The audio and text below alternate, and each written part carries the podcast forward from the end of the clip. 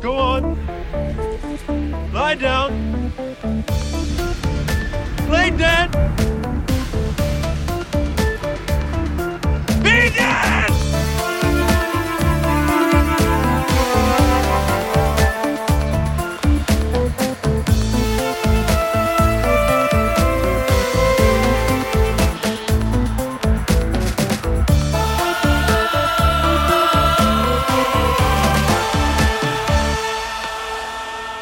Och välkommen till skräckfilmspodcasten Vacancy avsnitt 150. Eh, Det är jag som är Erik Nyström. Och jag är en något förkyld Magnus Johansson. Som det ska vara ungefär. Eh, Vi har även en gäst här idag. Och det är som det ska vara. Som det brukar vara när vi har en gäst här. Emil från Titta de snackar. Hej kära vänner. Ehm, tack för att jag får återvända till era fina podcast. Det här är lite jubileum då 150. Eh, Du var ju faktiskt med i avsnitt 50 också om jag inte minns helt fel. Shit vilket minne. Det enda jag tänker på när, när du sa att det var avsnitt 150 är ju att ni kom ju ikapp oss så in i helvete. Var är ni någonstans nu? Ingen aning men jag tror att vi kanske är på avsnitt typ 165 kanske. Ja. Sånt. Med tanke på hur många uppehåll ni har haft så borde vi nästan ha varit om. Jo men vi drog ju i två års tid någonting drog vi ju ett avsnitt i veckan. Ja, åh helvete. Ja. Det vi väntar fortfarande på, på, vad är det, The Graduate? Ja det, det kommer nog vara nästa avsnitt som kommer komma när tid finns till inspelning. Så se fram emot ett avsnitt om, om den klassikern. Men eh, andra klassiker, nu. Vi, vi, vad vad är det för någonting Magnus?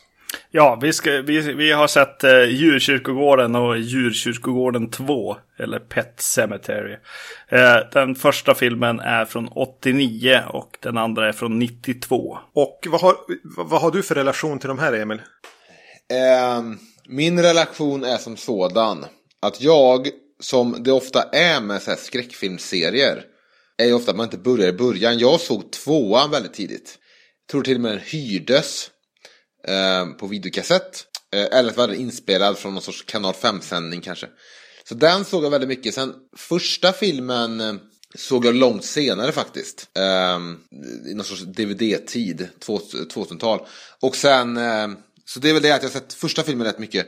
Och sen eh, att min mamma har typ en Stephen King-bok. Som jag sedermera lånat men aldrig läst. Och det är just Djurkyrkogården. Det är en ganska snygg svensk titel på den ändå. Med felstavningen. Alltså det ser snyggt ut även på svenska. Ja, men det roliga är att på Playmo så har de tvåan att hyra. Men då är det inte med felstavningen. Men eh, är tvåan felstavad? Ska den vara det på svenska också? Kanske inte. Ja, filmerna ska väl då. Eller om första filmen är felstavad så lär andra vara, ska, lär, ska vara det också. Jag har alltid tänkt att, att någonting, Pet Cemetery 2 har jag på något sätt alltid förknippat med dig också. Och det är kanske den här Edward Furlong Terminator 2-grejen. Men det har också varit en, en sån sak jag och Gustav ofta pratar om. För jag, är, jag, jag kan lätt säga att jag, att jag eh, föredrar andra filmer för det första. Och då ska Gustav alltid prata om som att, jag, äh, vänta nu Emil, jag var med på den tiden. Första filmen är mycket bättre. För att jag samtidigt vet om att Gustav inte minns någon av filmerna överhuvudtaget. Ehm, men jo, men jag, jag, jag, jag, säkert, vi har säkert haft diskussioner, jag och du också Erik, någon gång. Där jag säkert har hävdat att jag tycker att andra filmen är betydligt bättre än första filmen.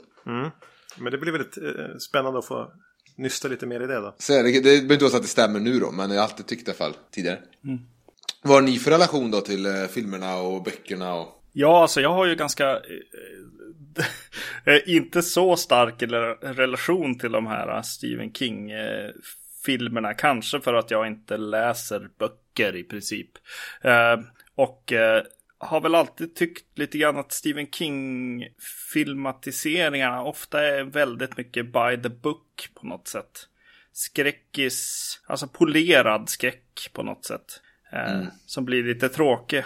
Eh, ja, och, men en, eh, en grej är faktiskt att det här är en av väldigt få som jag har slutat se eh, för att det blev lite för läskigt i eh, Pe- Pet Cemetery 1 här. Eh, när min familj satt och såg den och så kom jag väl in lite, eh, ja men några minuter in liksom och så sen kommer den här grejen med det, karaktären som jag kallar joggaren. eh, som eh, är döende här. Mike, Mike, Michael Cera från Juno-karaktären. Just det, precis. Eh, som blev väldigt, väldigt jobbigt den scenen när man kom in i filmen. Eh, det här har hänt mig en gång tidigare också med, eh, eller egentligen senare, men med In the Mouth of Madness, eh, John Carpenters film. Där jag kom hem sent någon kväll och så gick den på tv eller något sånt. Och så kom jag in liksom en bit in i filmen. Och då blev det extra så här kämpigt och konstigt liksom. Att se den filmen. Så det var, Var det nog... cyklisten då som du blev rädd för? ja, just det. Precis. Tänkte om det var något sånt här motionstema. Ja, Magnus motionsskräck, ja. ja, precis. Alltså jag har inga ty... Eh, avbröt jag dig nu? Nej, men eh, Jag, jag gick därifrån och familjen fick se den vidare helt enkelt. För jag har inga jättetydliga minnen av att ha sett Pet Cemetery i sin helhet eller vad jag har tyckt om den. Eller tvåan för den delen. Medan jag känner igen bitar av båda. Eh, så jag börjar ifrågasätta om jag har sett eh, dem från början till slut före nu när jag satte mig ner för att se dem. Däremot har jag läst... ja, Ja. Precis, du har väl läst boken inför det här också? Ja, jag läste boken dels när jag var eh, alltså 13-14 där någon gång. Och så läste jag om den när vi hade som började småprata om att vi skulle spela in det här. Så tänkte jag att kul att ha läst boken. Jag var ändå sugen på att läsa om den. Två saker jag vill säga om, om mitt Stephen King-läsande. Både nu och då. Eh, och, och, och för det första, jag läste ju massor med Stephen King när jag var typ 11-12 där. Jag vet att jag läste det sommaren 92. Eh, jag minns att jag läste den när det var OS i Barcelona och det var då. Och då var jag 13 och det var inte den första King-bok jag läste. Eh, Det är lite för tidigt kanske. Mi- Min syster hade dem och då, det är det jag vill komma in på att min syster får lite för lite cred. Jag brukar ofta skylla på mina föräldrar att det var de som lät mig se allting alldeles för tidigt. De hade inga filter. Och att det är det som har gjort att jag har blivit den här skräckfilmsgalningen. Men, men min syster ska ändå ha lite cred som helt eh, utan att tveka liksom lånade ut alla de här Stephen King-böckerna till mig. Eller jag gick på och plockade den i hyllan och så nu ska jag läsa den här. Eh, från det att jag var 10-11 någon gång. Och min syster är ganska mycket äldre, hon är 10 år äldre än mig. Så det var en sak jag ville säga om eh, att läsa Stephen King. Det andra har att göra med när jag läste den nu var att jag tyckte den var skitbra. Pet Sematary. Det var verkligen en, nästan en, en så minnesvärd läsupplevelse. Att, Men min relation till Stephen King är att, eh, är att dels att jag en gång tänkte så här, jag måste börja läsa mer. Så kanske också Magnus känner. Jag, jag måste fan börja bli en sån som läser. Men Då kan jag läsa, ner, läsa igenom hela Stephen Kings bibliografi. Så jag började läsa Carrie som är hans första publicerade bok. Och tyckte den kändes lite, lite sådär äh, pervers gubbe tittar på unga flickor i omklädningsrummet. Skriver från ett sånt perspektiv nästan. Lite väl, det var, det var, det var en lite, lite, ja, men lite, lite gubbsjuk beskrivning tyckte jag på något sätt av de här tjejerna. Typ. Jag tycker inte Stephen King ska vara i det omklädningsrummet. Hur som helst, jag läste den, sen blev det inte mycket mer tyvärr. Så den resan och det läsandet eh, dog. Sen nu så eh, jobbar jag med folk som är en Stephen King-galning som läser allt med Stephen King, kan allt om Stephen King. Och den där författarkopian som skriver som Stephen King men inte är Stephen King, vem det nu är. Eh, någon Coons eller någonting vad han nu heter. Eh, Hur som helst, och då blev det så att de lyssnade på, de hade alla ljudböcker med Stephen King och lyssnade på dem för vi, vi, vi, vi tecknar eh, på arbetstid. Så många sitter och lyssnar på saker då, podcast och liknande. Och då, då tänkte jag så här, men jag kanske kan lyssna på lite Stephen King då när jag ändå jobbar. Mm. Så lyssnade jag på, eh, då tänkte jag komma till djurkyrkogården då, men jag började med um, The Shining. Och då var det också de här gubbsjuka, äckliga beskrivningarna av sex. Och sen då, när jag diskuterade med de här Stephen King-galningarna på jobbet, så kommer vi ändå alltid fram till att, det man kommer alltid fram till när man pratar om Stephen King är att han beskriver alltid penisar och testiklar och gruppsex med tonåringar och det är barn och det är naket hela tiden. Jag bara, det kanske, Stephen King kanske är helt äcklig. Och sen väl försökte jag lyssna på djurkyrkogården också efter The Shining. För The Shining tyckte jag faktiskt var, var bättre som bok än eh, eh filmen. Och, men sen fick jag lyssna på djurkyrkogården då inför det här. Men då hade jag för svårt att koncentrera mig och det kan vara någonting med uppläsaren, jag vet inte. Men så jag, jag kom inte så långt in i, i djurkyrkogården tyvärr. Men eh, då kan jag fråga, eftersom det är lite, jag tror det är lite sex i, i filmen. Är sexet i djurkyrkogården en bok som du tycker är fantastisk, Erik? Är det lite från en gubbsjuk, ett gubbsjukt perspektiv? Ja, men Stephen King är väl lite en sån där som inte är, med, inte fullt medveten om att han är är en man. Nej, precis, precis. Och ja, och, och, han skri har ju nästan alltid manliga karaktärer som är versioner av, hans själv, av honom själv. Ja, men är det inte, är, är ofta, det är en gissning då, är det ofta typ en man som ändå, fr, en man som är på något sätt lite skadad eller, Ja, så här, frånskild eller eh, drabbad av något dödsfall eller... ja men ändå att kvinnan, typ som i The Shining, men ändå kvinnan älskar honom så otroligt jävla mycket och vill bara ändå att han ska bli den där Ja, mannen det kanske han är kan just The vara. Shining, det är så. Men det kan mycket väl återkomma. Nu, jag har inte så många färskt i minnet. Ofta är de ju frånskilda. Och att han är lite bitter på att hans fru är mer lycklig än vad han Mm. är. Eh, men det som är Pet Sematary mm, är ju något som kom, jag satt och diskuterade, jag hade läst den och sen gick jag på en AV med en, med en kollega som visade sig ha läst den under hösten. Och han tyckte att den var en så tydlig metafor för missbruk. Eh, och när, när han fi- fick plädera för det så kunde jag väl hålla med om lite grann hans förhållningssätt till den här djurkyrkogården. Särskilt sista delen av boken, sista fjärdedelen. Så förhåller han sig till det han har tänkt göra. Ungefär som en missbrukare förhåller sig till, till sin drog. Och att den, blir, den tar över mer och mer. Den blir nästan någonting som ropar på honom. Och, och han stuvar undan familjen lite grann för att kunna hänge sig åt sitt, eh, ett kall som bara ropar på honom. Jaha, men har själva kyrkogården, har den större plats i boken då? Ja, men det kan vi komma till kanske. Okej, ja. Eh, men, men, men absolut. Eh, Medan när jag, min tolkning av den läste att, att den handlar lite grann om att, eh, hur det är för en förälder att förklara, försöka få ett barn att förstå det här med döden och hur man vill skydda ett barn från döden. Alltså kanske då mest den här dottern, inte så mycket Gage. Va? Från att behöva uppleva död. Eh, och det, den psykologin är mycket, eh, faller på plats mycket bättre i, i boken än vad den gör i filmen. Tråkig sak att säga om en filmatisering men men, men vadå, boken var bättre eller vad? eh, Men i boken, en fråga då. Eh, ja, En till fråga. Men i boken förekommer väl också någon sorts eh, demon av slag? ja alltså, alltså, någon sorts, någon varelse, eller är det inte så? ja, vi, vi kommer att spoila det här avsnittet så jag kan väl bara sä, s- säga det också. Ja. Så är det sagt nu när man har hunnit lyssna en bit. Eh, men ja, demon och demon. Men själva vandringen efter man har klättrat över den här trädbråten och ska ta sig till den riktiga djurkyrkogården. Så är det väl mer tydligt att det är en ond plats. Eh, och, Ja, eh, De tycker sig höra saker mellan träden. Dimman är tjock. De hör sig braket av någonting som inte är av denna världen som rör sig där kanske eventuellt. Det syns även något som, tycker sig även se typ ett, ett ansikte sväva mellan träden. Och typ något, eh, ge ifrån sig något plågat rop. En väldigt mardrömslik, så lite så här tuggummi trög vandring dit. Och även att djurkyrkogården som sådan blir mer en varelse eller en, en, en inte en karaktär, men att, att det, den är en ond beständig kraft som alltid har funnits där. Sen, det har inte så mycket med indianer att göra. Som att det är någonting uråldrigt ont som eh, i, i cykler blir svagare och starkare.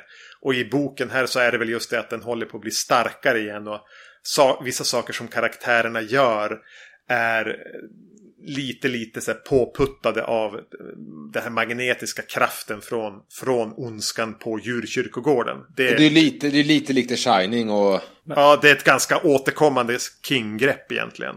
Men, men det eh, kände jag av i filmen också. Alltså så, så tycker jag att det upplevs i filmen också. Att det är någonting ont där ute som kallar på dem och så vidare. Ja. Liksom, och, och som, ja, då kanske inte ligger där bara för att det är en ancient Indian burial ground. Utan att det fanns någonting där, liksom, långt innan dess också. Liksom.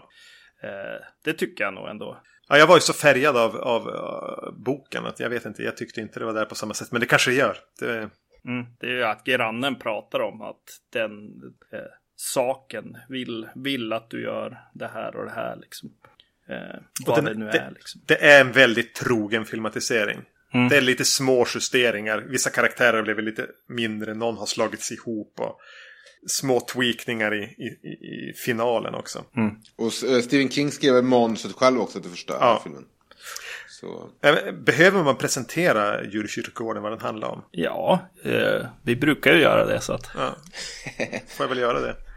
Ja, men en familj flyttar till hus på landsbygden för att, att pappa har fått jobb som läkare på universitetet i närheten. I, nä- eh, I skogen bakom huset finns den här djurkyrkogården. Där om man... Eh, ja, hur ska man säga? Det finns en djurkyrkogård. Men det visar sig även finnas en till djurkyrkogård bakom djurkyrkogården. Begraver du ett husdjur där så kommer det tillbaka till liv. Men man ska ju då gud förbjude för begrava en människa där. Naturligtvis så, så händer detta. Eh, precis. Filmen öppnar med lite snygga så här, bilder i djurkyrkogården där. Och eh, med eh, musiken från Am- Amityville Horror. Eh, eller, Spelad baklänges eller någonting. Ja, men i princip. Eh, det, det, det, det fick mig att vara så här, bara, ja men det här är ganska snyggt. Men vad händer med musiken? Det är bara, ja okej, det är bara rakt av. Lite rip-off liksom. Ja, var lite jobbigt för mig också, för jag satt länge, länge och bara, vart, vart har jag hört den här musiken? Och, eh, och sådär, och sen bara, ja, det är ju Amityville Horror-musiken. Eh, Det blir någonting väldigt trött med ett sånt där typ av musik 89 också. ja, Men vad, vad är anledningen till att, att de rippade Amityville Horror-musiken och körde den baklänges? Att de kör den baklänges var någonting jag hittade på. Jag tror inte Ja. de gör det. Det är bara att, lå- det är bara att temat är likt Amityville Ja. Horror-temat. Ja. Ja, jag trodde det var någon sorts hyllning eller så. Okej, okej. Nej, så smart är det Nu inte. känner, jag mig, nu känner jag mig riktigt dum. Men eh, ja. Det är okej. Men eh, ja, det, det, det är väl bara någon slags tröttma som, som lägger sig över ganska stora delar av filmen. mm, precis. Eh, borde, Mary Lamb förresten. Är det någonting som säger någon av er någonting? Sådär. Jag vet ju att hon är, eh, känd för det var då i alla fall musikvideoregissör och kommer från några Madonna-musikvideor. Och hade vi gjort någon film innan. Innan hon fick förtroendet att göra den här filmen då efter att George A. Romero var tvungen att hoppa av. För, det- för det var det jag visste liksom att, att eh, King ville att Romero skulle göra den. Ja, Just- han hade ju rättighet till boken, George A. Romero. Så kommer den här. Mm. Eh, nej, så hon är som ingenting för mig. Nej, och eh, det känns att det är regissör, tycker jag, som har fått en ganska stor uppgift nu. Vilket skapar ett, eh, en film som är alltså eh, förbestämd, alltså verkligen välplanerad in i minsta detalj. Det är en film som är eh, eh storyboardad jättehårt. och eh, till, till den grad att det börjar kännas som att varje ruta egentligen i filmen är lite grann som en så här serietidningspanel på något sätt. Varenda bildruta är förbestämd innan de spelar in. Eh, vilket gör att filmen känns, precis som jag sa om, om Stephen King filmatiseringar, känns eh, by the book väldigt, väldigt hårt. Att så här, ja så här ska man filma en skräckis på något sätt. Eller alltså Eh. ett, ett lite så här hur man, alltså det, det blir lite grann som skräckfilmen i Jason X då. Eh, Alltså när de leker Crystal Lake. Att det Ja, blir det. något så här syntetiskt. En, en, en, eh, men det är väl egentligen en bolagsdirektörs vision av en skräckfilm. För eh, alltså King var ju som en säker kassako. Alltså han sålde ju så in i helvete böcker. Alltså hela 80-talet. Och allting filmatiserades. Mm. Alltså från 80 och framåt kommer det ju så här by the book King-filmatiseringar. Det blir lite så här som Marvel eller någonting. Alltså det, det ska inte uppröra någon. Men, men är det verkligen... Är det verkligen för jag menar om man, om man tittar på så här... eh, Stanley Kubrick gör The Shining, det är intressant. Carpenter eh, gör Christine, det är ju ändå intressant. Eh, och gör att den ändå lever kvar. George A. Romero skulle ju göra den här filmen, Pet Sematary. Så det tycker inte jag riktigt går att jämföra helt och hållet med Marvel på det sättet. Nej, men det, det, jag- jag tycker man känner att någon är väldigt rädd om varumärket. Det här ska bli någon slags illustration av boken. Du får inte bli för förvirrad som Men det- tittare. Men för jag som jag har lite mindre ko- koll på King än er kanske, men var det så under 80-talet att en bok kom och sen rätt fort efter, man kunde nästan liksom räkna månaderna till att, ja, och där kom filmen. alltså så här Harry Potter-grejen. Nej, eh, utan han matade ju som på med böcker. Sen plockade du ju upp rättigheterna eftersom. Och så hängde de i så här manusbearbetningshelvete och sånt där. Men det fanns ju någonstans en förväntan om att all, alla hans bestsellers även skulle filmatiseras. Men, ehm, men det, det ni pratar om det är att det är lite by the book och även det här att allting känns väldigt storyboardat och genomtänkt innan.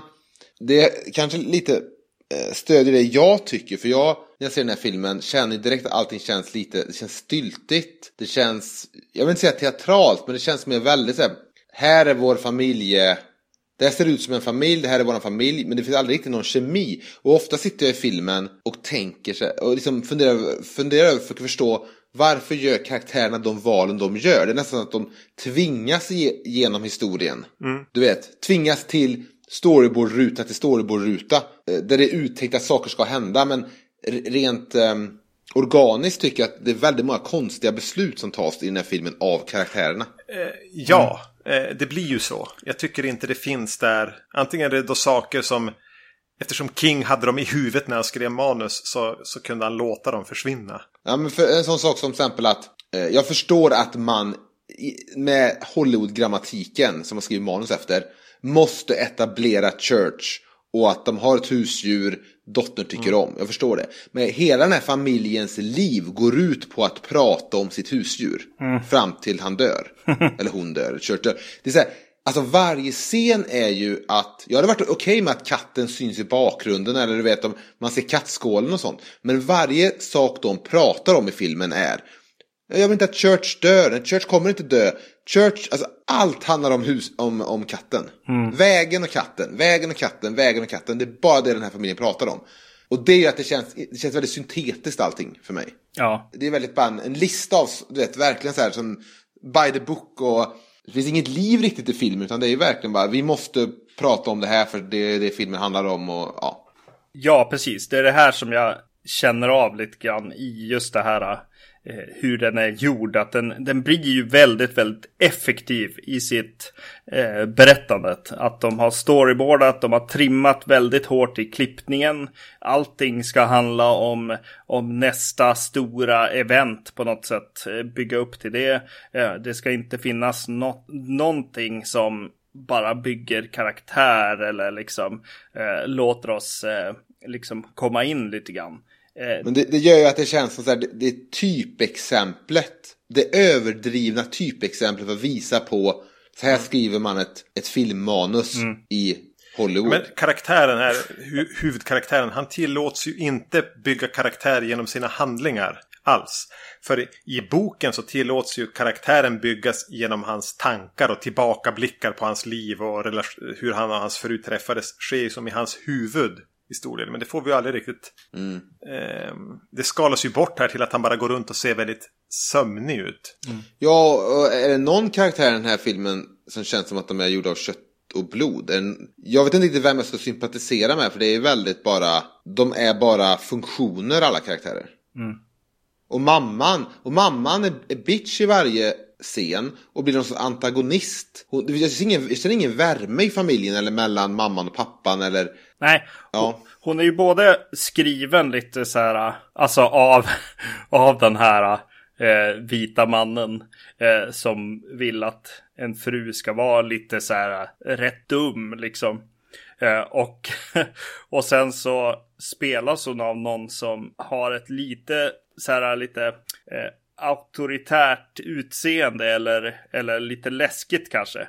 Eh, skådis, någon som ska vara den onda på något sätt. Eh, och den här krocken på något sätt eh, känns lite underlig för mig, definitivt. Eh, Ja, men jag tycker att... Jag skrev ner här. Dale Midkiff som spelar huvud, huvudkaraktären. Är Lou heter han va? Han heter nästan Lou Reed. Han heter Aha, Lou Creed. Eh, Han är ju ett stort problem. Eftersom han inte är där. Alltså han känns medicinerad eller någonting. Ehm, men, men, men när man sen då höjer blicken och försöker titta på karaktärerna bredvid så är ju ingen riktigt där. Eller i lite fel ton. Men sen så är allting handlar ju om i den här filmen då att han måste, huvudkaraktären måste välja att mot bättre vetande begrava katten för dotterns skull. Och det är därför också de pratar om katten hela tiden. Men, alltså jag vet inte om jag har missuppfattat någonting men det är ju gubben, grannen, som så varnar för att begrava hela tiden. Det är ju han som tar med honom. Det är han som tar med familjen till djurkyrkogården. Det är han som sen på verandan tror jag säger till pappan att det finns ett annat sätt. Vi kan begrava katten så kommer katten leva igen. Alltså pappan tar ju inte det beslutet själv vilket känns som att det bryter lite mot någon sorts manusgrammatik. För han gör ju inte det valet, han blir bara så här, hänger bara på när gubben av någon anledning känner nu så starkt för den här nya familjen och den här dottern att de begraver katten. Fastän det är det värsta man kan göra, för han har ju sett sin egen hund som liten bli galen. Han har ju eh, varit med om den här så, pojken som kom hem från kriget Mm. och begravdes. Jag, jag förstår inte, varför begraver nu de jag- katten? Ja, det, ska jag vara den här som kommer in och säger, säger liksom i boken så är det så att... Men nu får jag vara den. Som i boken är det ju lite så att, att den här gubben är den som i, i ett svagt ögonblick blir påverkad av dragningskraften från den här djurkyrkogården. Medan eh, det är också, det är också, du, det är också Deus Ex Machina. Att bara lägga det till känns en- mer ja. organiskt i boken. Medan pappan är den som, som är eh, upptagen med ångesten över att behöva förklara döden för sin dotter. Då eh, hustrun har en väldigt komplicerat förhållande till döden. Hon vill inte att man ska prata om att någon kan dö. På grund av hennes eh, uppväxt med, med systern. Så det finns en viss så här, men- men- eh, halvbakad psykologi. Med, med den här, som du säger, Deus ex machina effekten där. att- Som ska peta det hela i rätt riktning.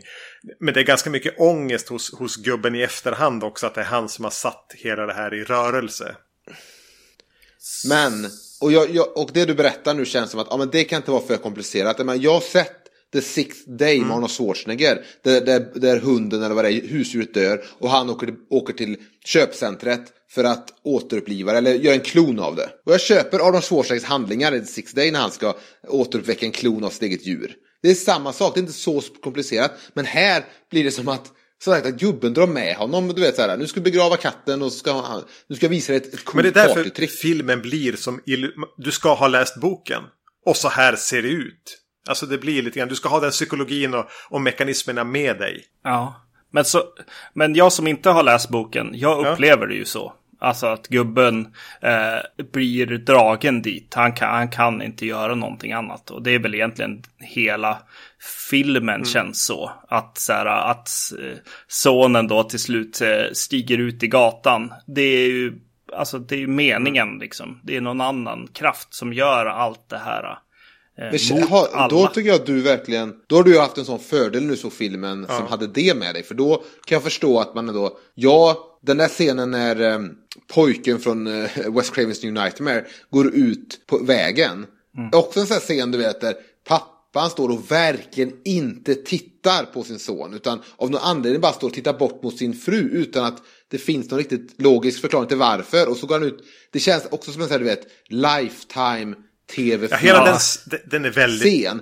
kackigt iscensatt. Alltså det är en sån där scen som måste gå att få att limma bättre. Alltså du kan inte storyboarda en hel film och tro att det är det som kommer att funka. För en storyboard är ju en, en serietidning. Det är inte film liksom. Och eh, det är ju här sådana saker händer liksom. De bara, ja men det, det står här att vi ska filma på exakt det här sättet. Och agera på just det här sättet. Och allt bara faller sönder tycker jag. Eh, Men ändå är ja.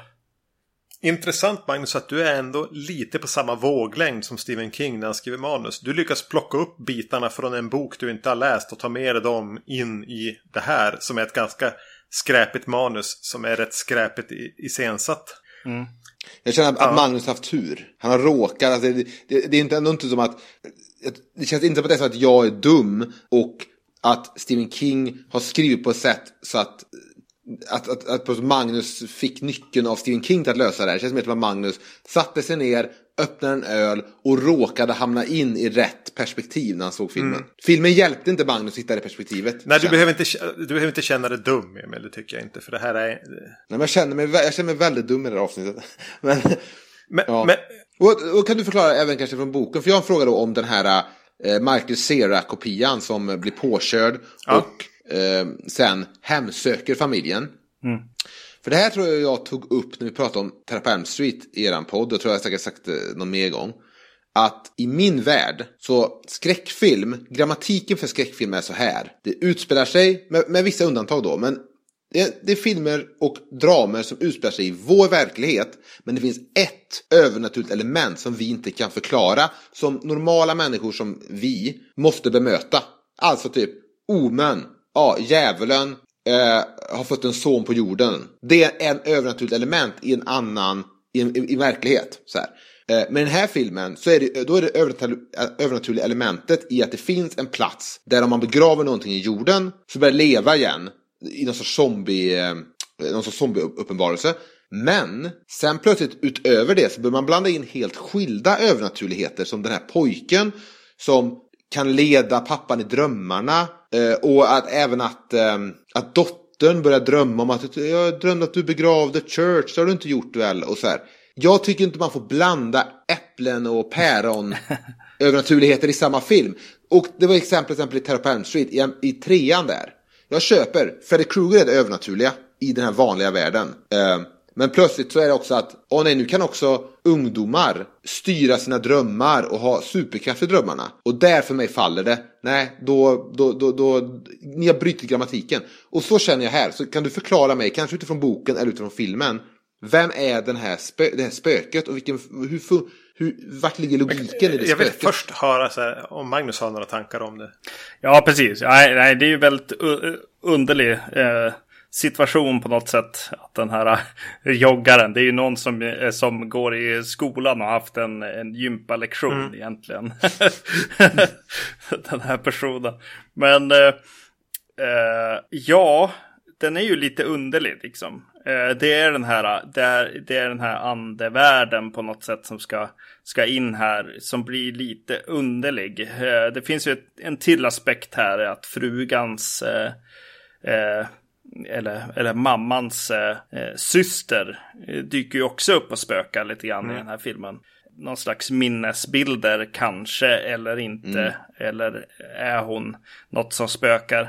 Eh, någonting jag tänkte på när jag såg de här två karaktärerna eh, var James Wan. Och eh, att han nu i Conjuring och annat ofta gärna tar in den här andra eh, eller tredje aspekten. Ja, han kör ett, han kör ett potpurri ja. i sina Conjuring-filmer. Ja. Eh, och, eh, och inser att det är väldigt, väldigt lånat eh, från till exempel den här filmen känner jag. Men ja, jag tycker att den här joggaren är lite underlig. Alltså den presenteras väldigt eh, hastigt och blir en sån stor bit att de behövde nog kanske ha tagit den några varv till och, och, låter, och låter det här bygga upp lite mer. Medan jag tycker att eh, mammans syster eh, faktiskt får en, en liksom, liksom en presentation och, och får en funktion i filmen eh, som jag kan uppskatta i, på samma sätt som James Wan eh, gör ibland. Liksom. Men också när Erik, när du berättar då att det är att jo men det handlar om den här, den här mammakaraktären har väldigt svårt för döden och mm. det. Då kan jag köpa flashbacks till den här läskiga skräckfilmsystern och allting. Jag kan, då, jag kan köpa den delen av det. Ja, systern har ju liksom en psykologisk poäng. Eh, Precis, men jag, und jag undrar om man hade tagit bort spökpojken helt från filmen. Hade det påverkat någonting i filmen överhuvudtaget egentligen? Som inte hade gått att tweakas till för att ändå nå samma Nej, resultat. Han fyller ju ingen direkt funktion i filmen. Eh, alltså han är en ganska typisk på en sån här karaktär som passar in i något slags, eh, för att låna ditt ord då Emil, eh, Stephen King-grammatik. Alltså med, med att man... Ofta är det som att det är en... Det kan vara ett händelseförlopp med en viss ond karaktär men att man även hela tiden känner närvaron av en ond kraft. Som till exempel djurkyrkogården här. Så här passiv mm. men ändå väldigt mäktig. Men att ofta då så skriver han även in den här eh, goda kraften som mer kan vara en som kan viska någonting i örat på en karaktär. Att det finns den här onda, goda eh, dualismen eller någonting. Tom, Tommy från, heter Tommy från The Shining? Den här spökvännen. Ja, Tony, ja. Jo, men, ja, men precis. En sån där, en liten hjälpare eller någonting som, som är väldigt, som fungerar bättre i bok i och med att den är väldigt, det kanske bara är någonting som smyger sig in i ens dagliga tankar och tweakar dem så att man leds i rätt riktning. Um, mm. Och han är även väldigt förtjust i någon som kan peka, alltså att, så här, foreshadowing, för att använda så här, filmterminologi. Att, att det dyker upp någonting i början som en dröm eller en, någonting som pekar mot någonting, så ett, ett, ett, ett händelseförlopp senare. Det är väl lite det den här Victor Pascow heter han ju, joggaren. Den funktionen han har. Och att det vävs in i språket på ett sätt som gör att det blir mer naturligt. Associationer. Han skriver mycket så här kursivt inom parentes. Och sånt. Eh, Men i boken har den här äh, joggaren då, har han någon som helst, att han existerar, har det en koppling till djurkyrkogården eller ett helt frånskilt element? Eh, Han dyker upp precis som han gör i filmen. Alltså det är, en, det, det är väl bara någonting för att Ja. göra döden aktuell här och nu. Och den, den skakar även om huvudkaraktären ordentligt. Men förstår ni då ändå vad jag menar med att jag tycker att det bryter en, en övernaturlighetsregeln i skräckfilm? Alltså den, den, det fungerar ju inte i en sån här eh, nedskalad film. Då blir det ju mer bara konstigt. Ja, och han har ju redan granngubben som varnar och samtidigt leder honom till djurkyrkogården. Så han behöver ju inte spöket som varnar och leder honom till djurkyrkogården. Att mamman åker hem från föräldrarna för att hon känner oro för vad som pågår hemma. Det går ju lösa med telefonsamtal eller något, du vet. Jo men i boken är ju det väldigt tydligt att hon får för sig att, att han, han har skickat iväg dem för att ta livet av sig. Det är anledningen till att hon börjar ruscha tillbaka. Och jag menar, har man en film som helt egentligen, det är en väldigt liten film, utspelas egentligen bara med, i, i, i deras hus nästan sådär. Det är nästan ett kammarspel på ett sätt, verkligen inte, men ändå, det är en väldigt intim film. Så jag menar, en så, ett sånt element i filmen av att, av att eh, av det att man känner att ens partner kanske kommer begå självmord och den oron och det. Det hade gett mer drama och kanske mer drama i filmen som inte känns storyboard-styltigt. Tror jag hade varit roligare för mig i alla fall att titta på än att se någon, någon, alltså, någon, någon spökjoggare promenera och, och se lite småläskig ut. Ja, han vågar ju inte riktigt ge frugan liksom någon, någon slags roll här känns det som lite grann.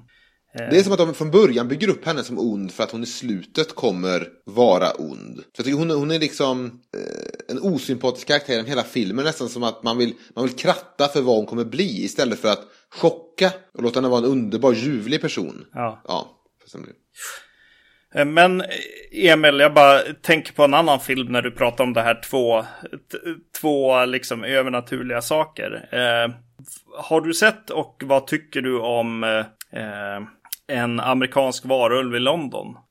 Den har jag sett. Jag minns ju den här scenen när de transformeras och allting. Men jag minns den inte. Jag minns den inte så bra. För det är väl den filmen alltså, som börjar med att det är väldigt dimmigt och de är ute och kommer till en pub. Två ungdomar typ. Det är den va? Ja. Jo, den har jag sett. Men vad är det för dubbel, vad är det för dubbel övernaturlighet i den? Ja, det, är, det är en kompis där som, som dyker upp och, och pratar med Ja, honom. är det han som, han blir väl dö, dör väl och sen återvänder som Ja, precis.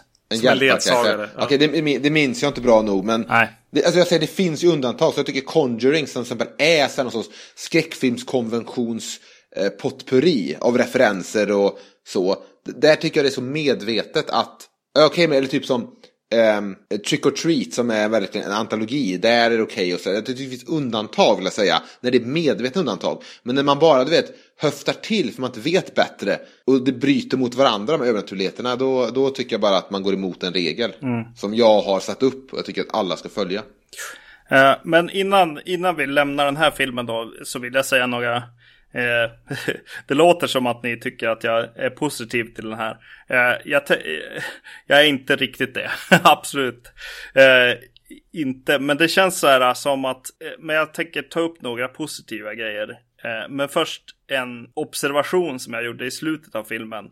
Och det var att eh, när de går lite i trappor och visar lite, lite porträtt på någon och så här. Så börjar jag tänka, jaha, det är Hitchcock eh, hon vill vara här, eh, regissören. Men hon gör en film som är typ som en djävul till granne lite grann.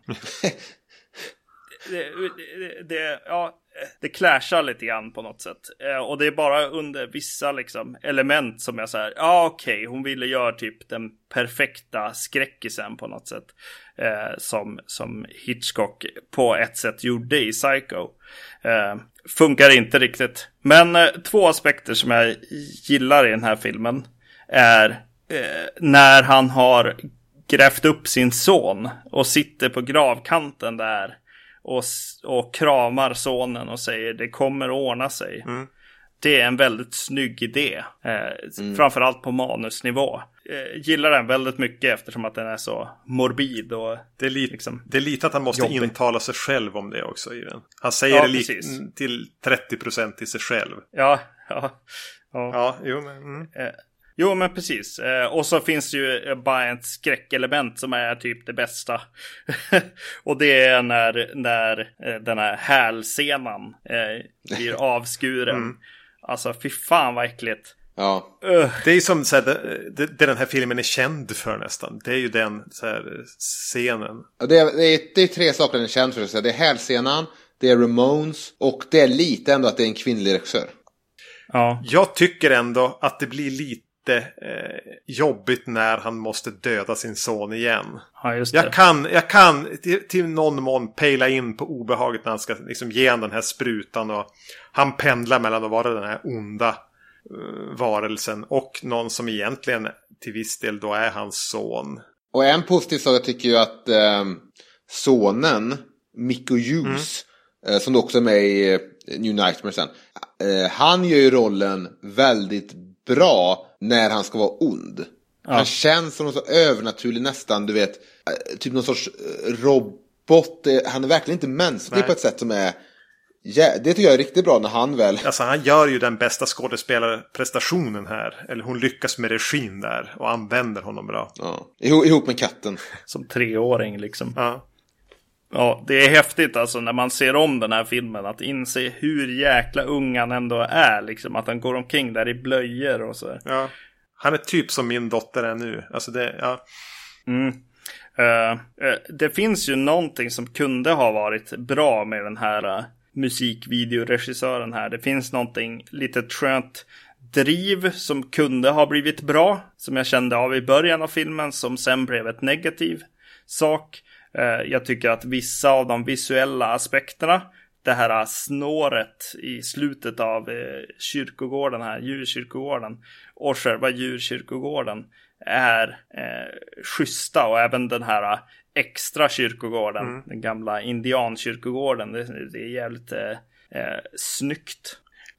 Jag tycker, ja, däremot är det som att estetiken inte riktigt limmar med resten av filmen. Från de här eh, onda platserna eller magiska platserna. Jag, jag tycker det känns lite för mycket som en billig tv-film. Mm. Eh, på något sätt som jag tycker inte andra filmer lider av. Vi kanske kommer komma till snart. Jag, jag, en till sak jag tänkte på som gäller båda filmerna är också att det är lite som att man vill för mycket tycker jag. Det, det gäller även boken då. För att man har det här konceptet som är, det finns en djurkyrkogård. Där man kan begrava ett djur och det eh, väcks till liv. Samtidigt som man också har, men vad händer då också om man begraver en människa? Men egentligen så hade hela filmen hade kunnat bara handla om att den här katten är obehaglig. Mm. Men man hinner aldrig riktigt stanna upp vid att katten är obehaglig förrän man måste komma till nästa grej som är att man, och vad händer om man begraver en, en kropp? Och när man väl gjort det så är det så lite speltid kvar att man får aldrig riktigt heller känna av hur det är, eh, hur obehagligt det är. För han är direkt någon sorts eh, mördar, eh, mördarrobot. Kan ni förstå, jag känner lite att jag hade nästan velat se mer med att katten, vi kan inte riktigt lita på katten och vad händer? Mm. Och stanna upp vid det och möjligtvis också stanna upp mer vid att, att pojken är, är konstig. Jag tycker att det blir, går lite väldigt snabbt och lustigt. Och jag, jag tycker nästan man kanske, kanske borde bestämt sig för att göra en bok eller film om att ett djur kommer tillbaka och är galet. Mm. Eller en människa kommer tillbaka och är galen. För nu handlar det om en djurkyrkogård men man vill ändå med en gång komma till män, människan. Förstår ni? Alltså, det är som att man, man går förbi det där med att fan, ett djur som kommer tillbaka och inte är sig själv. Mm. Kan du förstå lite hur jag menar? Ja, alltså det är ju det här, eh, alltså typ lugna, lugna ner dig ibland liksom. Du behöver inte skyn- skynda så himla mycket. Och eh, så ska du ju inte heller, alltså och ibland kanske njuta av stunden eller se någonting som händer i din film liksom. Och ta vara på det. Eh, men det är ver- verkligen bara så här, ja det, sk- det ska bli från, ja visst, manus är en sak. Det är förmodligen bättre än eh, att de gick ner sen och bröt ner det och gjorde sitt eh, bildmanus. Som sen är så här, ja bildmanuset är det som har styrt hela, hela filmen fram till, till och med eh, redigeringen. Och du har ju även, alltså egentligen ska du ha alla de stegen när du gör en film. Alltså så här, yes, manus är en sak, eh, bildmanus. Sen ska du ha en film, alltså själva eh, produktionen av filmen. Och så sen, sen i sista ledet ska du ju klippa ihop en, en bra film av det du har filmat liksom. Men det känns som att det stannade där vid bildmanus liksom. Och blev den, den filmen liksom. Det är också lite Susanne Hitchcock-anda. Han tyckte ju filmen var klar när han hade gjort sitt bildmanus i huvudet. Ja, precis. Och om man är Hitchcock då så kan ju det funka. Jag tycker att, att hans, alltså Hitchcocks filmer har också en tendens att vara lite stiffa och styltiga. Skillnaden är att han alltid har jävligt charmiga skådisar. Som spelar jävligt charmiga karaktärer. Så det är okej att det är lite någon sorts overklig känsla över filmerna. Eh, och att det också är lite studio, lite, lite teater över det. Men här blir det ju svårt när jag inte riktigt bryr mig om att vara i det köket med den här familjen. Nej men det är som Magnus säger lite, njut av stunden ibland. Låt det bara andas, låt det vara lite organiskt. Precis, istället för att bara ruscha till att nu måste pojken begravas också. Sen måste mamman begravas. Så det ska hela tiden... Eh, ja, nej men då går vi vidare med Pet Cemetery 2. Eh, Emils inkörsport här till serien. Eh, från 92. Precis.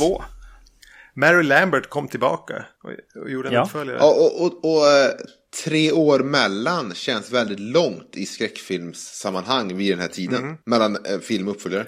Den utspelas i samma stad. och En ny eh, familj flyttar in bestående av, av eh, pappa och son. Efter att eh, mamman har just dött i en fruktansvärd olycka på en filminspelning. Eh, sonen försöker komma in i, i den nya staden. Träffa lite nya vänner, skaffa sig lite fiender.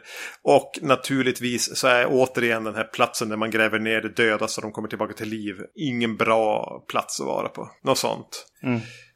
Precis. Det första som, som slår mig är så här, undrar när i manusarbetet som den här pappan blir veterinär.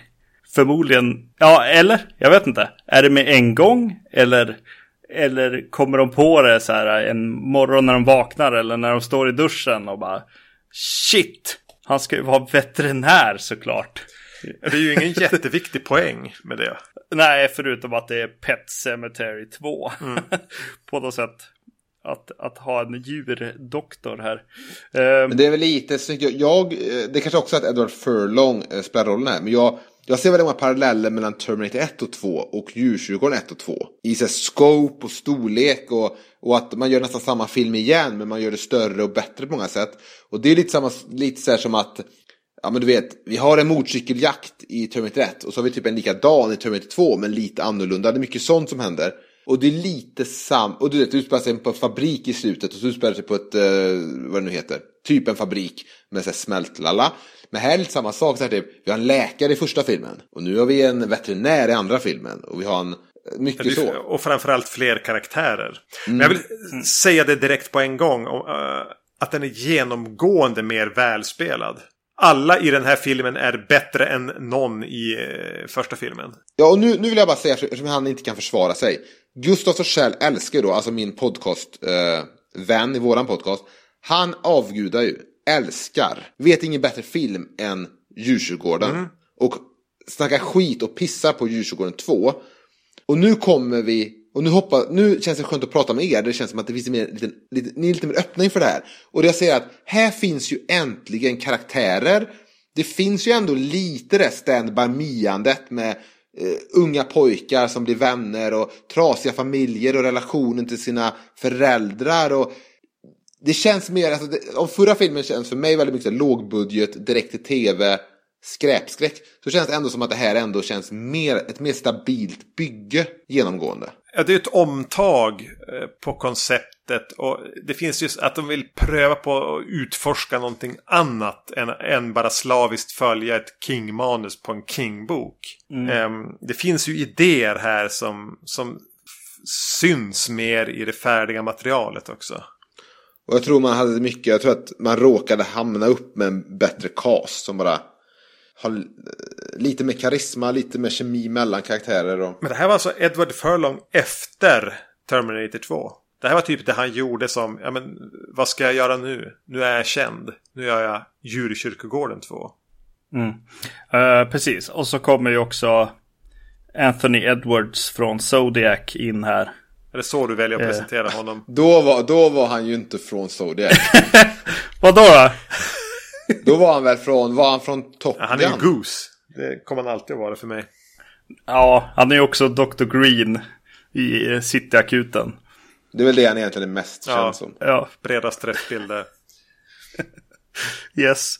Uh, som ju är en ganska stabil skådis ändå. När han dyker upp. Ja, helt klart. Jag skulle säga att han är en av favoriterna i Zodiac i alla fall. Cityakuten minns jag inte bra nog att jag kan säga vem som är min favorit där. Men... Mm, han är bra i här, han gör, Jag tycker han gör stabilt roll som pappan. Um, de pratar inte lika konstant om sitt husdjur i den här familjen. Som de gör i första filmen. Ja, det smälter in lite bättre i alla fall. De tillåts mm. ha andra saker eh, att oroa sig mm. för. Och inledningen är ju väldigt lik... Eh... Ja, men får jag säga det före? Är det New, New Nightmare? Ja. ja. precis. Jag tänkte också på den. Att det är lustigt att vi ska hamna det, där. Jag tycker ändå det, jag tycker det metainslaget man börjar på en skräckfilmsinspelning ändå är lite... Jag gillar det. Eh, behagligt trevande också i det här vakuumet som var här i skräckfilm 92. Vem brydde sig om skräckfilm 92? Mm. Nej precis, det var, då hade ju redan, Fredag 13-serien var ju död kan man säga. Terra var ju dött. Eh, jag vet inte vad, ja, ni var väl i rätt ålder för skräckfilm då. Jag vet inte vad som hände där, men det, det var inte en storhetstid. Det var väl det här, eh, efter Teen Slashers till Scream. Ja. Det var det vakuumet som vi var i här. Mm. Eh, precis. Eh, någonting som slår mig tidigt här, eh, kanske för att vi är i Twin Peaks-tider här, men det är att det dyker upp så här Twin Peaks-snutar i den här filmen och att, att det är eh, någon slags storstadsfolk som åker till en mindre stad. Och eh, jag börjar förvänta mig lite mer eh, Twin Peaks-vinkar eh, liksom till den. Eh, med tanke på tiden också att Twin Peaks var väl 91 eller? Ja, den här börjar 90-91 börjar jag vara medveten om. Mm. Eh, så det var det jag tänkte på lite grann. Att, att eh, ja, det kanske är därför de, de beger sig hit igen och Pet Cemetery och hittar en, en skräckfilmserie som har lite så här småstads liksom intriger på något sätt här. Eh, Ja, jag vet inte. Det är ju eh, Mary Lambert här, eller Lambert. Mm. Nej. Vi säger Lambert. Ja. Lambert. Uh, som kommer tillbaka. Och då, då, då blir jag lite irriterad på vissa element av den här. Jag, jag tycker att så här, ja men varför kan inte djurkyrkogården se lika häftig ut som i första filmen?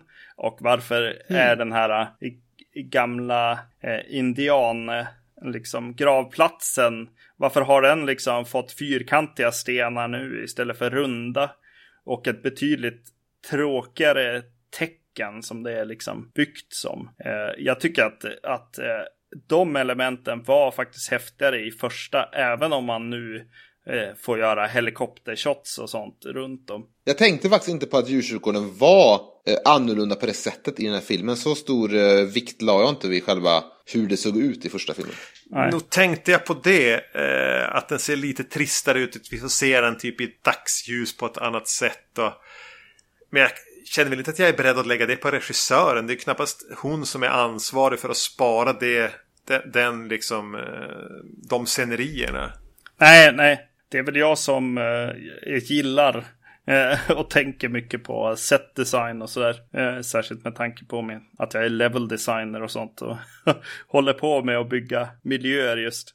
Eh, så det, ja, Det kanske... En, en sak som ändå talar till första filmen i relation till den här är att mm, första filmen är lite mer, inte lika greppbar för mig. Så den blir läskig med systern och att det finns någonting i styltigheten och stiffheten som gör att den känns sådär, du vet, obehaglig på ett sätt som man kollade på konstiga skräckfilmer på VHS när man var liten.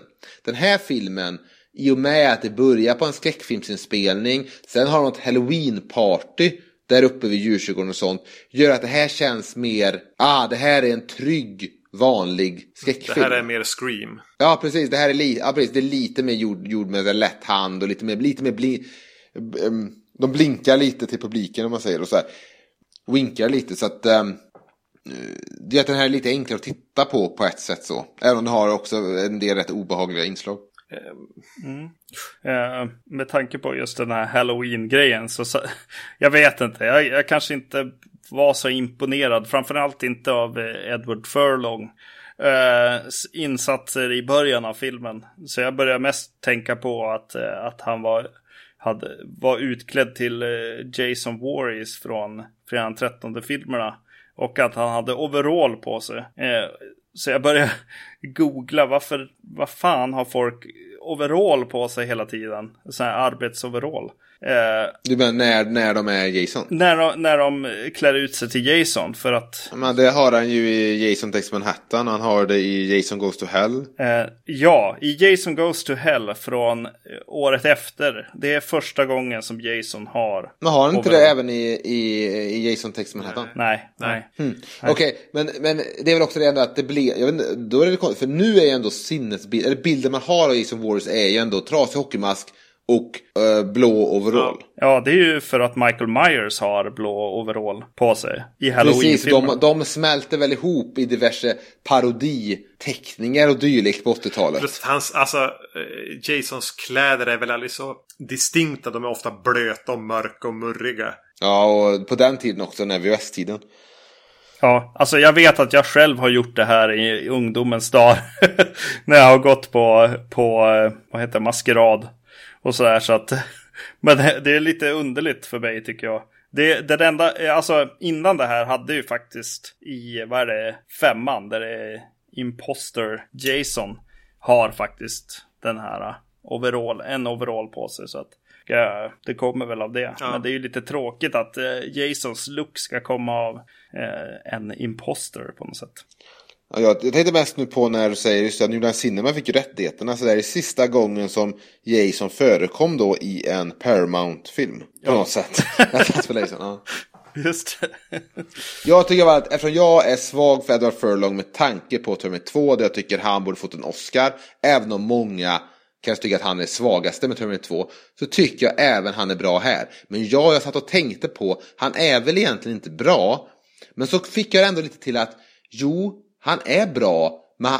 Men, han är nog en karaktär som man även i verkliga livet skulle tycka kanske inte är så bra, men han är bara som han är. Kan du förstå vad jag menar? Att han är en karaktär som är lite skev, så det uppfattas som dåligt skådespel, men det är inte dåligt skådespel. Han, han faller ju på plats i slutet av filmen och blir den karaktären som jag ser Edward Furlong som. Den här lite, alltså, ja, skeva, arga ungdomen liksom. Med Public Enemy Ja, t-shirt. men du är lite, lite samma, lite att han kanske slinker in i Terminator 2. Ja, det är svårt att inte ja, dra något litet streck Ja, mellan. men han, har ju exakt, han har exakt samma frisyr. Eh, han, är, han, han, han kör ju sitt skådespelarrace, han är inte utbildad skådis. Men alltså, jag tycker han hamnar i skuggan här av den här killen som spelar hans kompis, den knubbiga killen. Jag Ja, tycker att just han det. är, Han är mycket han bättre. är mycket bättre. Jag har inte något namn att komma med här, men det en karaktär som blir väldigt viktig som är egentligen den vars familj får dra eh, handlingen framåt. Mm. Eh, och jag tycker det är han som är, som är eh, på något sätt hjärtat och, och livet i, i, i handlingen. Mm. Väl, han är ju också enkel att sympatisera med just med tanke på hans familjesituation i filmen. Och man tycker väldigt synd om han.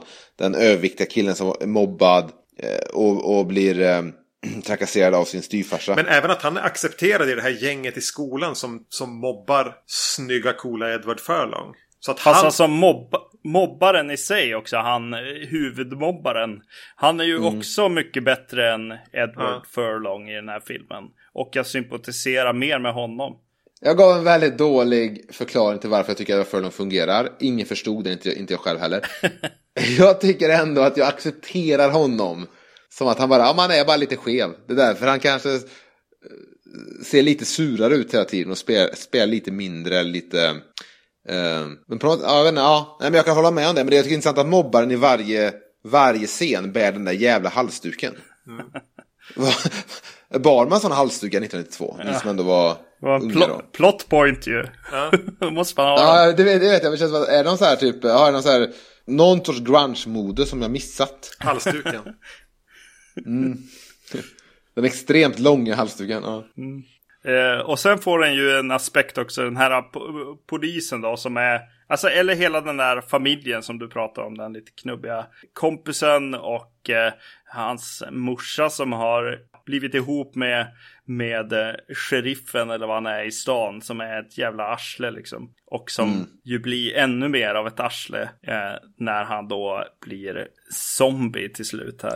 De tror jag nästan blir, tre, nästan blir skönare och trevligare dock. Ja just det, han får en sån aspekt också ja. Ja, de skrattar ihop lite och han leker med potatismoset där och, eh, och sådär.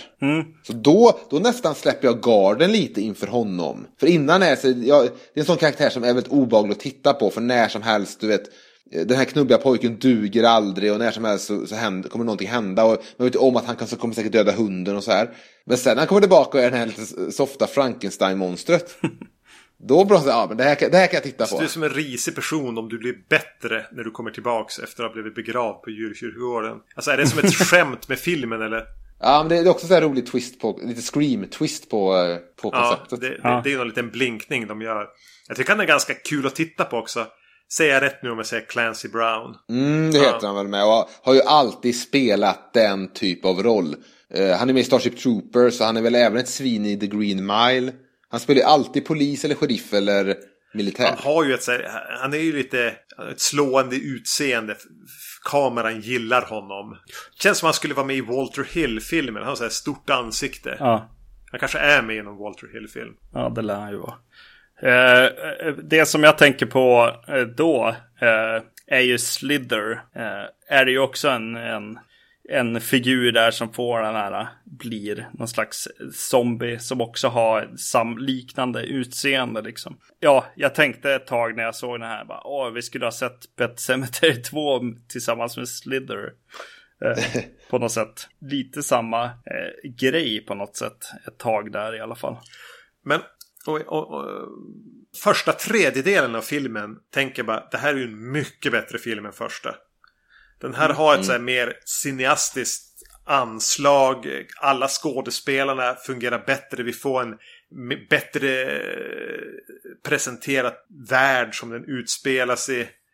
Eh, Vi får en, en antagonist, vi får de här kompisarna som ska finna varann. Vi har huvudpersonen med sitt bagage.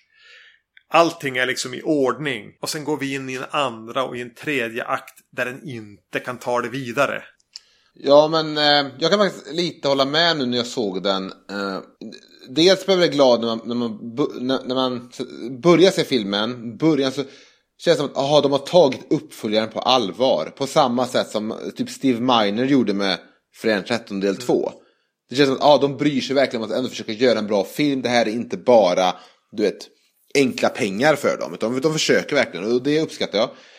Sen kan jag väl tycka nu då att eh, jag vet inte riktigt hur andra akten, jag gillar ju när han kommer tillbaka i galen och sånt, men slutet på filmen, då känner jag, nej men nu kanske jag ändå föredrar, där kanske jag föredrar första filmen som är lite mer en galen pojke eh, som går av hälsen i ett sovrum. Här blir det väldigt stort och, och väldigt, väldigt skräckfilmigt. Och lite klumpigt. Ja, men... Och så även den där mardrömmen han har när eh, han har sex med sin fru men hon har ett hundhuvud. Ja. Lite, lite lynchigt kanske på ett skönt sätt men också väldigt, väldigt dåligt. Ja, dåligt utfört. Det hade varit coolt. Det är spännande koncept det med hundhuvudet på människor som kommer tillbaka. Eller åter, återkommande. Eh, för det, det jag ändå kan gilla också då om man bortser från det här anslaget som jag tycker lyckas bra. Det är att det finns det här stråket i den som eh, jag gillade med Deadly Friend. Och då måste vi börja med att fråga dig Emil, har du sett Wes Cravens Deadly Friend? Nej, vad, vad snackar vi för uh, årtionde? Är det någon sorts... Nej men eh, 86, 80-talsfilm? någon gång? Inte Nej. sett. Eh, för där, den upplevde jag hade poänger om unga människor som försöker hantera döden. Eller kanske inte kan hantera döden. Eh, och, och- och gör dumma saker därför. Det finns Mm. sådana delar här. Eh, tyvärr knyter de väl inte ihop det så bra här heller. Men jag, kan, eh, jag känner att det är någonting jag vill, jag, gillar att utforska. Liksom. När, när man kommer in för, nej men det här är för hemskt för att vara sant. Jag gör vad som helst för att ändra på verkligheten här. Och eh, det är lite de temana finns i både den här och Deadly Friend. Eller det här, det här kan jag inte acceptera. Eller det här är för... eh, Hur, hur ska jag hantera den här situationen? Och att man då tar dumma beslut för man är typ 13 år gammal. Det gillar jag. Jag gillar den här, det utforskandet hon finns där om liksom tonåringars oförmåga att hantera saker. Och när de ställs inför det svåra situationer så gör de rätt dumma grejer. Ja, men jag tycker det här också. Jag tycker ju att, att de begraver hunden här, köper jag. Mm. Men det jag inte förstår eh, är... ehm, eh, dels vill jag bara säga att, att Mary Lambert vill göra en pojk... Jag läste att hon vill, hon vill göra en film om unga pojkar och, och, och, och de tänker på så liksom, under de åren eh, i, i sitt liv. Men då, då tänker jag så här, men fan, tjejer har ingen plats i den här filmen. Jag förväntar mig att det skulle finnas någon sorts kärleksrelation och någonting sådär i filmen. För att det, det är ju ett sånt inslag som borde finnas i en film om killar i den här åldern. Men det är ju strikt en vänskapsrelation mellan um, den överviktiga killen och Edward Furlong och ja, deras relation till djur och föräldrar. Eh, men eh, det jag inte fattar i filmen, den här filmen då, det känns, inte känns logiskt är, på det, i den här halloweenfesten de har där uppe på uh, djurkyrkogården så kommer eh, Clancy Browns karaktär där, sheriffen, eh, och råkar dö. Eh, hunden biter honom ihjäl honom. Och då undrar jag, varför begraver de honom? Alltså, Han har ju en, varit ett as och har inga kvaliteter överhuvudtaget som karaktär. Hunden, det är inte de som har råkat döda honom så att de behöver på något sätt dölja ett brott. Det är hunden som har dödat honom. nu, nu tänkte jag ta det till ett intressant ställe. Eh, just den där grejen är ju, alltså när vi var små, jag och Erik, så nu ska jag, kommer ett erkännande här. Så Vi begravde Nej, så var jag hos Erik och eh, eh, lekte runt med hans Star Wars-figurer. Och eh, råkade bryta av en detalj. och eh, då la jag bara sakta undan den figuren och tog, tog aldrig, alltså aldrig någonsin upp det här igen Förrän nu. förrän nu. Och det är precis det, den känslan som jag hade då. Som gör att de bara snabbt tar ett beslut att shit, vi måste få tillbaka honom till liv här. Det där får inte ha hänt överhuvudtaget. Ja, ja. Mm. Ja, det, det är så jag tolkar det också. Att det här, det, här, det här spolar vi bara tillbaka. Jo, men det är inte riktigt motiverat i, i manus. Nej, det är slarvigt motiverat. Det är det Absolut. faktiskt inte. Och däremot vill jag säga, ja, Erik, vadå, har, har du ett minne av att du hittade en Star Wars-figur? Och att en detalj, jag verkar nog att Magnus inte vill säga vilken Nej, figur jag, eller kan, vilken alltså jag detalj. vet att jag har trasiga Star Wars-figurer. Men jag har inget så här minne av att jag hittat någon speciell med en, med en trasig detalj. Minns du vad det var?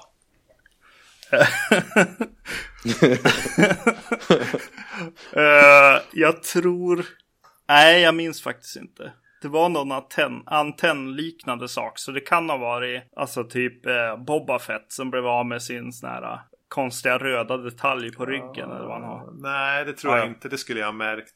Nej, det skulle varit något annat då. Ja, nej, jag kommer inte ihåg vad det var då. Jag har, jag har inte riktigt behandlat min Star Wars-figurssamling med samma kärlek som, som andra gör. De har som legat i lådor och påsar och skavts mot varandra och gått sönder. Typ Lando Calrissian har typ trasig fot på någon. eh, Och, sånt där. och plasten blir ju dålig med åren ändå. Så. Ja, ja. Det är inget jag har gått, Eh. gått runt och mått dåligt över. Om, Eh, Jag tycker vi släpper Ja. det här nu. Ja, Okej, men de begraver i alla fall styvfarsan, han kommer tillbaka. Men jag tycker det, det är en sån sak där det är så här. Men där hade ni möjligheten att bli fria. Ehm, ja. och skylla på en hund. Precis, någonting så jävla enkelt du vet. Ja. Eh, Men det, det är ändå jävligt rått faktiskt. Eh, när, de, när han, och det, det är nog den scenen jag minns bäst från den här filmen. Och ibland kan jag tänka, tänka tillbaka på. Det är ju när han tvingar När han tving, på, när han, den här, um, när de försöker fly bilen. Och han tvingar in dem i den här lastbilen som, som uh, fraktar potatis. Det är ändå väldigt rått i att den här unga knubbiga killen och hans väldigt, väldigt snälla mamma bara kraschar rakt in i en Och lastbil. blir dränkta i potatis och dör. Ja, det är rätt sjukt att de låter pojken dö så. Ja. Ja, det är ju oväntat. Och jag tycker inte riktigt filmen hanterar det, på ett rimligt sätt. Det blir så bara plumpt och, och slumpmässigt. Jag- Det störde mig, både att jag gillade den karaktären, eller kanske framförallt skådespelaren, men det störde mig hur bara snopet han fick dö. När jag tyckte att han var den viktigare karaktären här. Jag, jag, jag tycker faktiskt att det är intressant. Det finns ju någonting här i den här filmen som sagt som är lite mer friad från sitt, eh, sitt bildmanus. Det är någonting som, som händer här och någon som vill berätta någonting eh, om de här eh, unga grabbarna på något sätt. Och, och vissa tankesätt som jag just gick igenom med den här Star Wars-figuren. Men, men det finns ju annat så här mobbare som inte riktigt fattar hur jäkla hemska idéer de ändå får på något sätt och vad de gör mot andra. Och hela, hela det här som börjar kännas lite mer ändå verkligt eh, än förra filmen.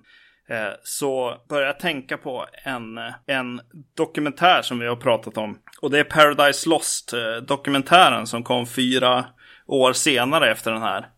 Eh, det finns massor av element som kommer tillbaks i Pets, eller tillbaka, som finns redan här i, i Pet Cemetery 2. Det är just de här ungdomarna som ränner runt och gör vad, vad ungdomar gör som inte riktigt har koncept av, av det här Kåsen-effekt och, och sådana saker. Det finns helikoptershots i, i filmen. Det finns, eh, ja de sitter under några broar som får mig att tänka på, på de här eh, platsen där de eh, hittar cyklarna eller hur det är.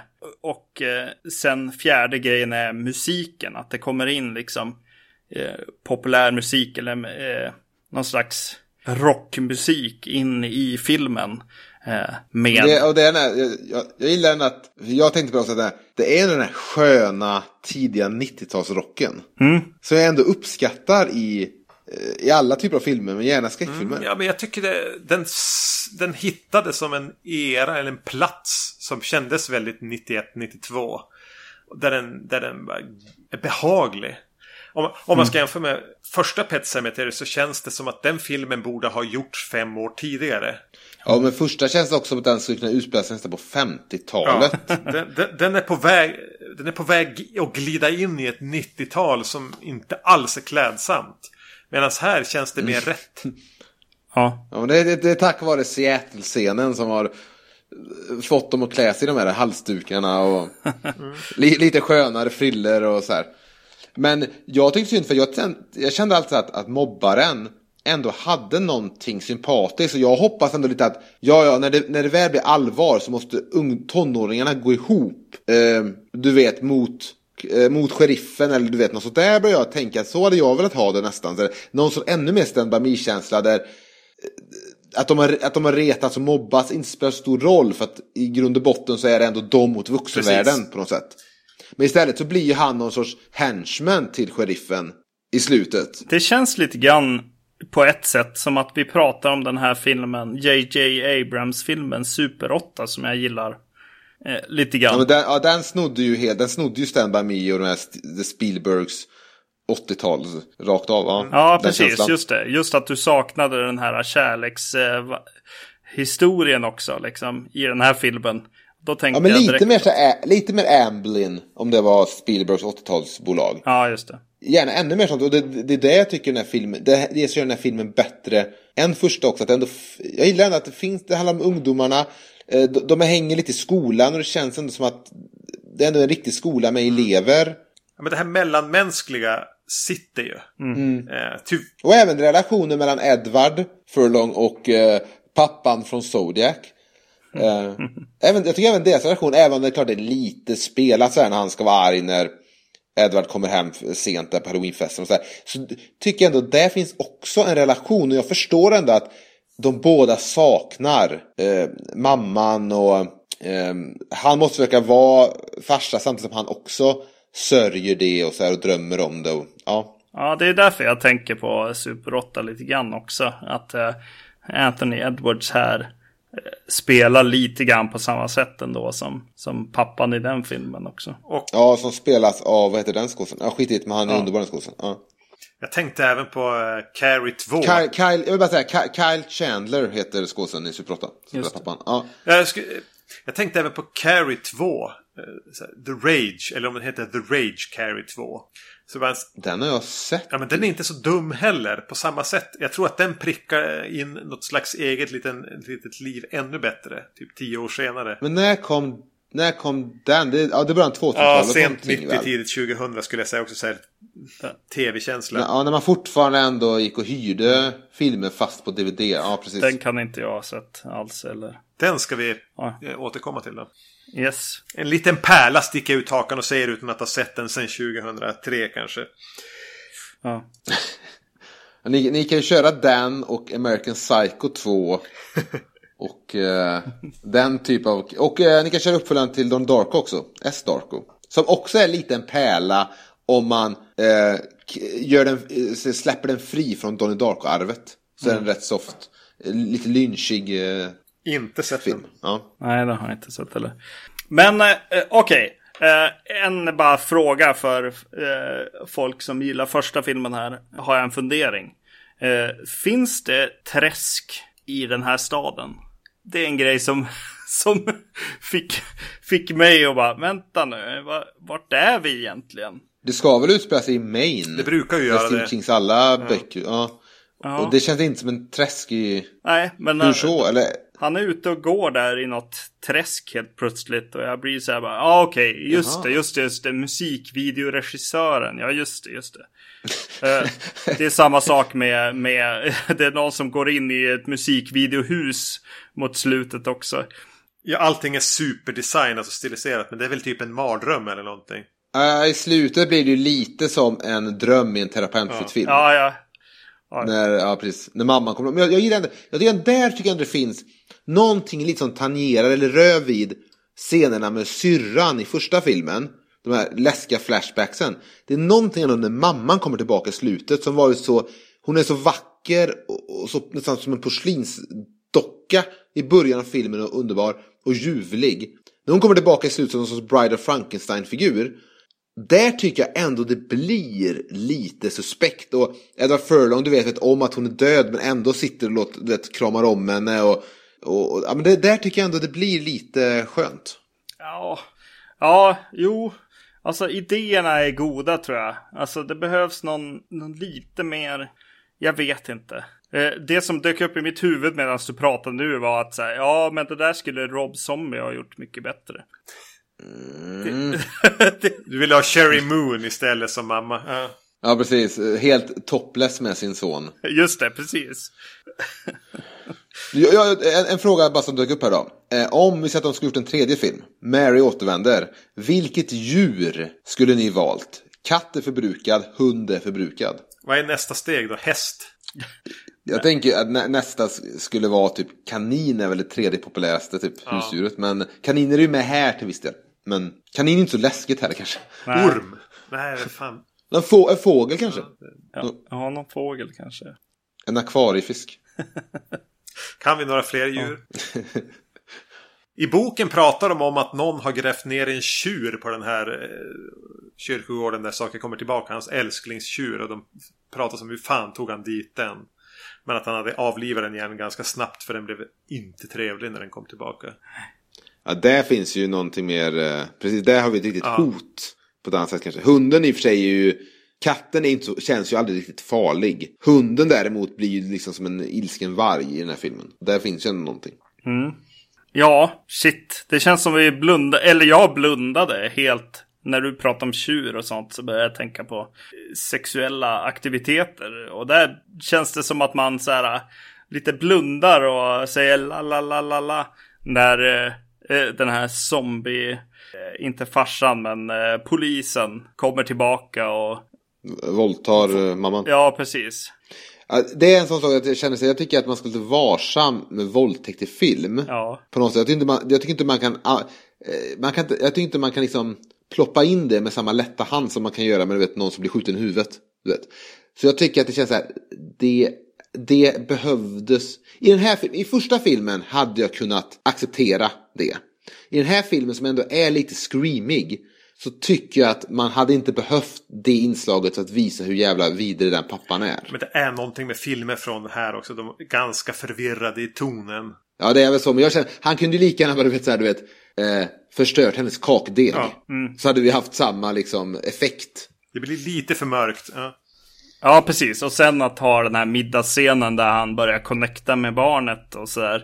Eh, Efter det också gör ju att eh, hon blir ännu mer liksom... Ja, Ja, men för mig där, just det här att han stinker och som de gör tydligen då när de kommer tillbaka och allt det där. Det räcker ju att ha en lite konstig scen i sovrummet där det är så här. Man kan gjort det med en skum scen istället för att visa hur jävla, nu är det allvar. Ja. Nu är det, du vet. Så jag, jag tycker det känns lite onödigt och jag, det var lite jobbigt faktiskt. ja. Men är det inte, i första filmen är det väl också så här, är väl en sexscen ändå mellan föräldrarna som är så här superljussatt med blått ljus. Är det så? Jag minns Jag tror jag skrev upp det, men allting. Nej, för det, det är någon som då tänkte jag direkt också på um, Terror Street 5 som startar med så här superblått ljus på en sexakt. Det är någonting med den här tiden och väldigt, väldigt blåa. Top Gun 6. ja, det är blåa nätter, det är det. Tony Scott, det är Tony Scott blåa. Ja. Men ändå, om man då ska ställa dem bredvid varandra så... Ja, jag, jag föredrar nog tvåan ändå. Den har fler trevliga ingredienser. Även om det inte riktigt tar ihop sig. Ja, precis. Eh, Jag skulle kanske hålla med. Och där tycker jag att problemet är Edward Furlong, tror jag. Jo, men han är aldrig ett större problem än vad någon skådis är i första filmen, frånsett pojken. Nej, vilket gör... Nej. Men där är alla dåliga så det blir mer synd här. Ja, Han sticker väl ut lite mer här och kanske, om man inte som jag faller pladask för den här sköna killen som nu är någon sorts heroinist. eh, Ehm. yes. Jag är, bara, jag är väldigt glad att ni, att ni ändå ser lite det jag ser med, med den objektivitet som ändå jag besitter. Hur jag ser den här filmen. Och jag tycker det är väldigt skönt att ni på så sätt inte håller med Gustav Torssell. Det uppskattar jag väldigt mycket. Hans kärlek till första filmen är ju missriktad. Ja, alltså. Ja. Men det är även märkligt att han kommer aldrig att lyssna på det här avsnittet. Nej. Nej men han kommer säga att han kommer göra det. Det finns en del, eh, alltså så här eh, klassiker. Och det känns som att en del av Stephen Kings filmer ofta blir något så här, eh, någon slags automatklassiker liksom. Jo, men samtidigt, om vi frånser de dramatiska filmerna, typ uh, Shawshank Redemption, The Green Mile och så. Har, är det egentligen någon filmatisering som inte har känts lite direkt till, och, och frånsett då Shining kanske då, men som kän, inte känns, allt känns ju väldigt direkt till video, billigt, snabbt, tycker jag. Det är väl ingen skräckfilm som verkligen är så här typ, eh, tio skräckfilmer man måste se innan man dör. Ingen film är en sån klassiker. Det, han, det finns ju ingen Stephen King-film, förutom The Shining kanske, då, som är så här Scream, Psycho, Terror på Elm Street, Halloween. De är ju ändå så här, eh, alltså, några nivåer under de, de, de riktiga skräckfilmerna. Ja, Ja, absolut. så känner jag också. Ja. Jag har ingen Jag gillar många av hans böcker, men filmerna... Eh, Carrie, Carrie då. Vi, Ja. Man får inte glömma Carrie. Ja, Carrie, Carrie, och The. The Shining är väl de två som har nått upp till någon sorts högre klass. Men jag menar, Christine såg jag. Fantastiskt när eh, bilen bygger ihop sig själv. Alltså en, någonting jävligt skönt att bara titta på den scenen. Men filmen i sig är ju inte så mycket att... Det är inte boken heller. julgranen. Men Nej. Cujo har jag inte sett men eh, vill se. De, eh, de refererar väl till Cujo i eh, boken, Djurkyrkogården.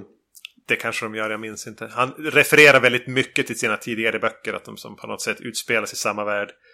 Vi får se vidare känns det som också samtidigt. Ja. På Stephen King-filmerna här.